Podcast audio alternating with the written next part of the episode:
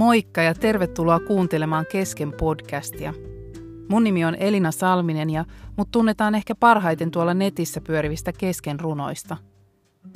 Näissä Kesken podcasteissa mä ajattelin avata vähän lisää mun elämää, koska mä uskon, että mitä rohkeammin me ollaan totta sen kanssa, ketä me ihan oikeasti ollaan, sitä kauniimmilta me näytetään. Ja tottahan mä haluan näyttää kauniimmalta. Tervetuloa mukaan.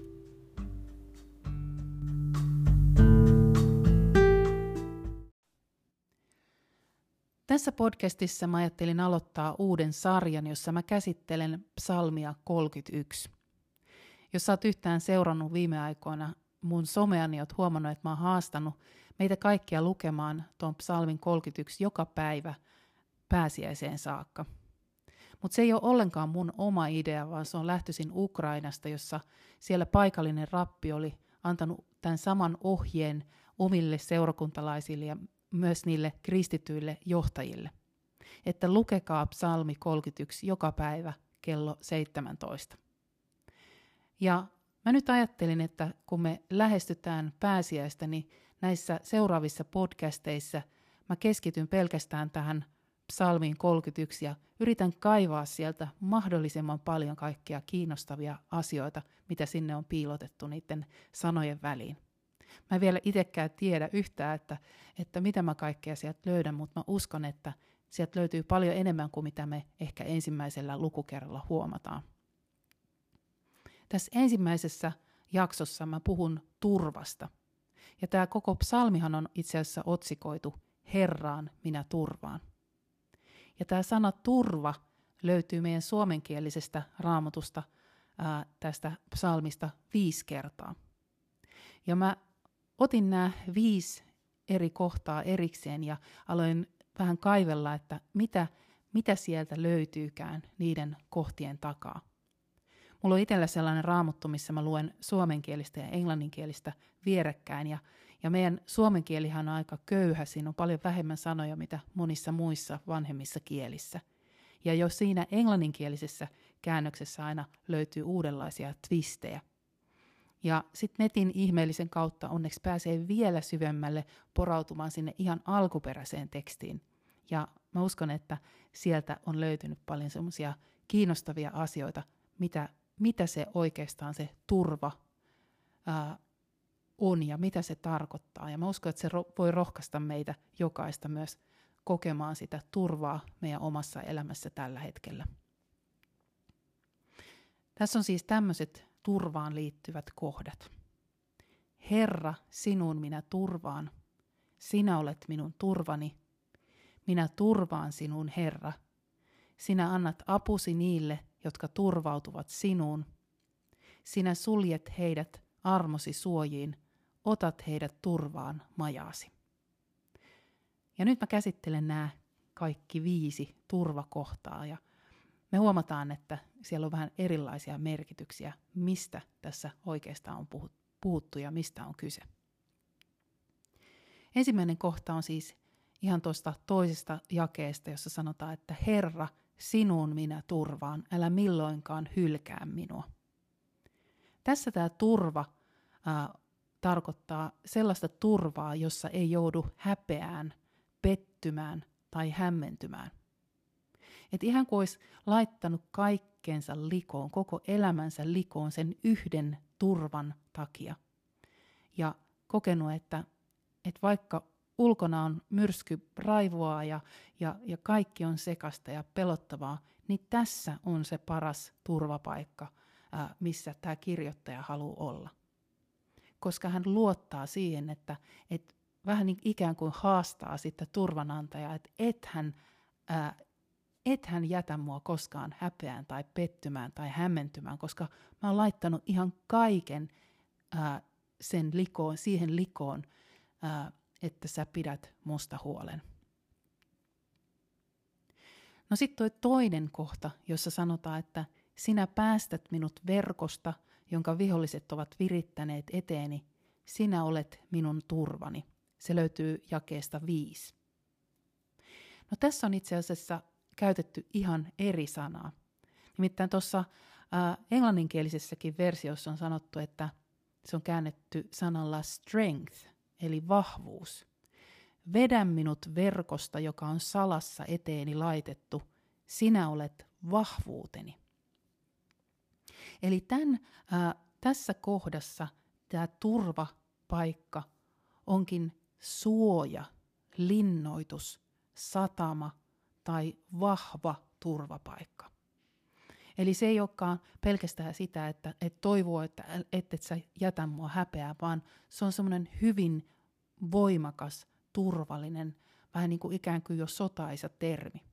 Meillähän on noita linnoituksia aina tehty, tehty sotia varten ja, ja voidaan ajatella, että tälläkin hetkellä, kun me katsellaan uutisista noita sotakuvia, niin, niin siellä rakennetaan ää, tota, paikkoja, missä voisi olla suojassa, missä voisi olla turvassa, missä voisi olla vahvan muurin takana.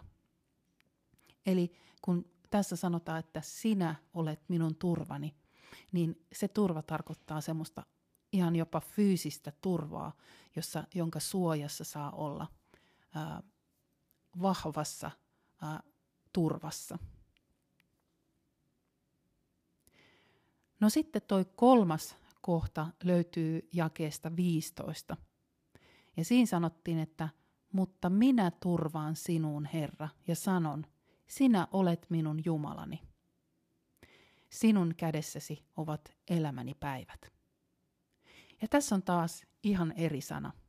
Nimittäin tässä tämä luottamus tai turva-sana onkin, ää, liittyy siihen, että voi olla huoleton, olla rohkea, tuntea olonsa turvalliseksi.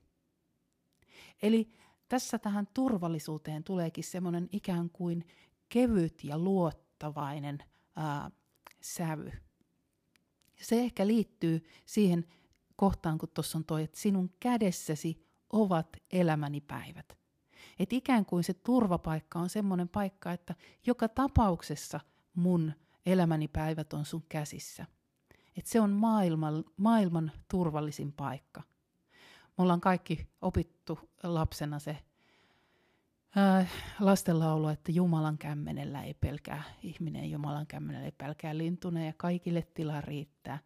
Me ollaan, me ollaan jotenkin konkreettisesti leikittykin sen moni ja me tiedetään kuinka, kuinka me kannatellaan tai ollaan ehkä kuviteltu itsemme siihen, kuinka Jumalan käsi kannattelee meitä. Ja tässä se todetaan, että sinun kädessäsi ovat, ovat elämäni päivät joka tapauksessa. Eli se antaa luvan olla, olla huoleton, rohkea, luottavainen, tuntea olonsa turvalliseksi. Nyt kun me ollaan tämmöisessä kummallisessa ajassa, niin huomaa, että, että tota, somessa ja, ja ihmisten kanssa keskustellessa, niin monilla on semmoinen olo, että, että miten, miten mä nyt voin enää tehdä, että voiko mä nyt enää iloita mistään ja voiko mä, voiko mä tehdä näitä kivoja asioita, kun maailmassa on kauhea tilanne. Ja se on kieltämättä semmoinen itselläkin pyörivä ajatus, että tuntuu vaikealta keskittyä niihin tavallisiin arkisiin asioihin. Mutta tämä antaa ikään kuin meille myös luvan olla huoleton, olla rohkea, olla luottavainen ja tuntea olonsa turvalliseksi ja elää siellä oman arjen keskellä ja tehdä niitä tavallisia asioita, mitä me nyt elämässä muutenkin tehdään. Ja tehdä tässä kohtaa voitavansa. Me ollaan, me ollaan kun me rukoillaan Ukrainan puolesta ja tehdään hyviä, hyviä töitä, annetaan ää, rahaa noihin lahjoituksiin, niin ne on niitä asioita, konkreettisia asioita, mitä me voidaan tehdä.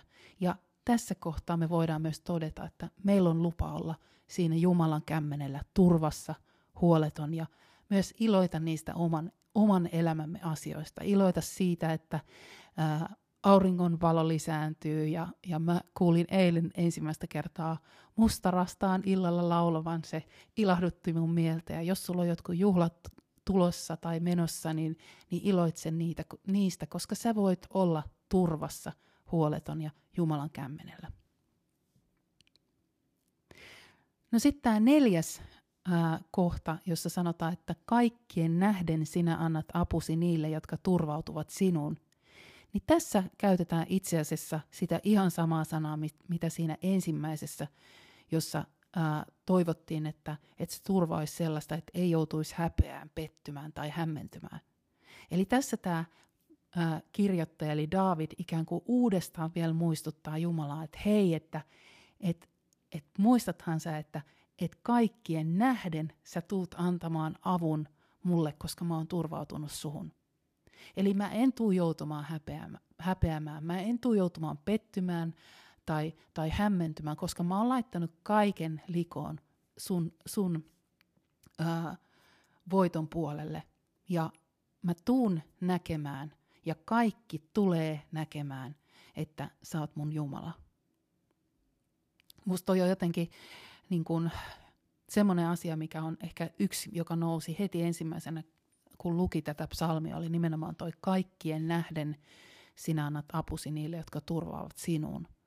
Nimittäin se on jotenkin niin karua, kuinka me kaikkien nähden katsellaan koko ajan niin kuin reaaliaikaisesti telkkarista sitä tuhoa, mitä tapahtuu tällä hetkellä tuolla sotatantereella, sitä epätoivoa, mitä tapahtuu, kun ää, pakolaiset joutuu poistumaan omasta maasta ja, ja jotenkin sitä niin kuin vyöryvää pahaa, mitä siellä tapahtuu. Niin tässä vedotaan siihen Jumalaan, että hei, että kun mä turvaan suhun, niin, niin kaikkien nähden sinä annat apusi. Mä en joudu pettymään, mä en joudu häpeämään, että mä oon laittanut turvani su- suhun. Ja mä todella toivon, että me tultaisiin näkemään vielä semmoinen päivä ihan reaaliaikaisesti tuolla telkkarissa, että, että tämä tilanne jotenkin ratkeaa. Ja me tultaisiin näkemään myös se, se Jumalan apu ihan tosi konkreettisesti kaikkien, koko maailman nähden. No sitten tämä viides ää, kohta löytyy jakeesta 20. Sinä suljet heidät armosi suojiin, otat heidät turvaan majaasi. Tässä ää, taas se käännös englanniksi ja siellä alkuperäinen käännös on aika erilainen. Englannissa ää, sen käännöksen voisi tai se voisi kääntää näin, että sinä kätket heidät läsnäolosi salaisuuteen. Eli toi turvaan majaasi, niin siinä onkin kyseessä läsnäolo. Ja sitten kun mä vielä menin katsomaan, että no mitä se läsnäolosana ää, siellä alkuperäisessä hebreankielisessä tekstissä oli, niin se oli, ää, siinä puhuttiin Jumalan kasvoista. Ja siitä, että Jumalan kasvot on meidän edessä, meidän takana meidän ympärillä, joka puolella. No, nyt ö, itse asiassa juuri edellinen podcasti, jos et ole kuunnellut sitä vielä, niin sekin kannattaa kuunnella. Siinä mä puhun maailman rauhoittavimmista kasvoista tai katseesta. Ja mä puhun siinä Herran siunauksesta, eli siitä Herra siunatkoon meitä ja varjelkoon meitä. Herra kirkastakoon kasvonsa meille ja olkoon meille armollinen – Herra kääntäköön kasvonsa meidän puolen ja antakoon meille rauhan. Ja siinä nimenomaan pyydetään sitä, että, että Jumala kääntää kasvonsa meidän puoleen ja näyttää ne omat kasvonsa. Ja se on ollut semmoinen mun rukous tässä viime päivinä koko ajan, että Jumala näytä, minkälainen on sun ilme, kun sä katselet tätä maailmaa. Ja mulla on jotenkin tullut vahvasti semmoinen olo, että Jumalalla on valtavan suuri äh, rakkaus – koko ihmiskuntaa ja meitä kohtaan ja tätä tilannetta kohtaan. Ja kun me saadaan olla ikään kuin tässä kohtaa, tässä turvassa, tässä majassa, niin se on semmoinen paikka, missä, missä Jumalan kasvot ja Jumalan ilme näkyy. Ja me voidaan tuntea turvaa siitä, kun me katsotaan hänen rauhoittavaa katsettaan. Mä käytin edellisessä esimerkkiä siitä, että kun lentokoneessa, jos pelottaa, kun on kauheasti kaikkia ilmakuoppia, niin mä aina etsin, etsin sen lentoemännän katseen ja katson, että mit, no miten se tähän reagoi. Niin jotenkin se rauhoittaa, jos, jos se lentoemäntä on semmoinen tyynen olone ja jatkaa vaan hommia. Ja nyt mä uskon, että, että tämä salainen paikka, ää, jossa meidät on suljettu armon suojiin, heidän tur, ää, otat heidät turvaan majaasi, niin englanninkielisessä siis puhutaan salaisesta, Jumalan salaisesta läsnäolosta, niin se on jotain semmoista, mitä me voidaan kokea siellä meidän ihan oman yksityisen Jumala-suhteemme ja rukouksen keskellä. Eli mekin voidaan pyytää sitä, että Jumala, näytä sun kasvos, kuka sä oot. Näytä, opeta ja auta mua ymmärtämään, minkälainen Jumala sä todellisuudessa oot. Koska mä uskon, että meillä on kaikilla pikkasen vääristynyt se kuva. Me ollaan voitu oman taustamme takia ehkä kokea semmoista jotenkin vääränlaista uskonnollisuutta tai, tai ajatella, että Jumala on jotenkin julma tai, tai ilkeä tai, tai välinpitämätön meitä kohtaan. Ja tässä, tässä tota, meitä haastetaan löytämään semmoinen salainen turvapaikka Jumalan ö, luona, jossa hän näyttää sen oikean ö, ilmeensä, oikeat kasvonsa, minkälainen hän todella on, miten hän todella meistä huolehtii. Tämä oli käännetty tämä paikka yhdessä tämmöisessä englanninkielisessä Amplify-käännöksessä, jossa tehdään kaikista raamatun paikoista vähän semmoisia niin ymmärrettävämpiä, niin oli käännetty tälleen, että piilotat heidät läsnäolosi salaiseen paikkaan. Pidät heidät salassa ihmisten juonilta ja salaliitoilta. Ja mä mietin, että, että kun nyt on, jotkut on kauhean innokkaita salaliitto-ihmisiä, niin oikeastaan tämä, tämä paikka haastaa myös siihen, että, että meidän ei edes tarvitse miettiä mitään ihmisten juonia tai salaliittoja, koska me ollaan siellä, siellä Jumalan ää, salaisessa läsnäolon piilopaikassa. Ja, ja se ei ole meidän murhe, minkälaisia ihmissalaliittoja maailmassa nyt voikaan olla. Eli jos sua ka- kauheasti kiinnostaa sellaiset salaliitot, niin itse asiassa kehottaisin sua ohjautumaan sieltä pois ja jo löytämään sen Jumalan salaisen piilopaikan, koska siellä saat turvassa ihan oikeasti. Eli siis tällaisia kohtia löytyy turvaan liittyen ää, psalmista 31. Eli turvapaikka, jossa me heitetään koko elämämme likoon, eikä jouduta häpeään, pettymään tai hämmentymään.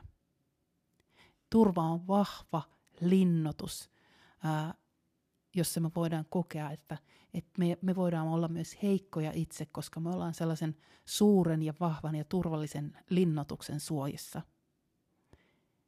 Turva on huoleton paikka, jossa me voidaan olla Jumalan kämmenellä ja meidän elämänpäivät on laskettu siihen, siihen Jumalan, Jumalan suureen ja lämpimään käteen. Ja me voidaan olla iloisia ja tuntea olevamme turvassa ja voidaan olla myös rohkeita tässäkin ajassa. Ja, ja turva on myös sitä, että Jumala tulee näyttämään kaikkien nähden se, että, että se on järkevää ja se on paras sijoitus tällaisena aikana turvautua häneen, koska hänellä on ihan oikeasti se kaikista suurin apu. Ja se on nimenomaan se salainen turvapaikka, jossa me voidaan, voidaan katsella häntä sellaisena, kuka hän on, ja me voidaan oppia tuntemaan Jumalaa lisää. Mulle tuli mieleen, että mä oon joskus kirjoittanut tällaisen ää, runon siitä aika kauankin aikaa, mutta se löytyy mun ää, Kuin lempeä laulu kirjasta. Ja tuli tuosta Jumalan kämmenestä mieleen tämmöinen runo kuin Minun arpani. Tämä runo syntyi sellaisesta yhdestä muusta psalmista, mä en nyt muista mikä psalmi se on numeroltaan, mutta jossa sanotaan, että minun arpani on sinun käsissäsi. Ja musta oli jotenkin hieno ajatus siitä, että, että mä en ole kauhean kova veikkaamaan tai, tai uskomaan mihinkään, uskaltamaan mitään rahapelejä pelaamaan, mutta, mutta tämä on semmoinen peli, johon mä uskallan laittaa mun omat arpani. Eli Jumalan kämmenelle mä uskallan heittää mun elämäni. Ja tämä runo menee näin. Minun arpani on sinun käsissäsi. Noiden mutkikkaiden viivojen vierillä kääntyilee kohtaloni, onneni, vaivani, päivieni määrä ja perintöosanikin. Ja kun viimein lyöt kämmenesi yhteen, kun alat puhallella, puhallella toivoasi minun ja kun ravistelet niin, että heikottaa. Silloin minä keinutellen lepään, ihan huoletta hengittelen, sillä en paremmasta tiedä kuin että arpani on sinun käsissäsi. Mä haluan toivottaa sulle oikein turvallista päivää ja jatketaan rukousta ja jatketaan tämän psalmin 31 ää, teemojen myötä rukoilemista ja rukoillaan erityisesti nyt sitä turvaa sinne Ukrainan ihmisille ja rukoillaan sitä turvaa meidän omaan elämään. Ja katsotaan, minkälaisia muita löytöjä tästä psalmista 31 vielä tässä pääsiäistä ennen löytyy. Moikka!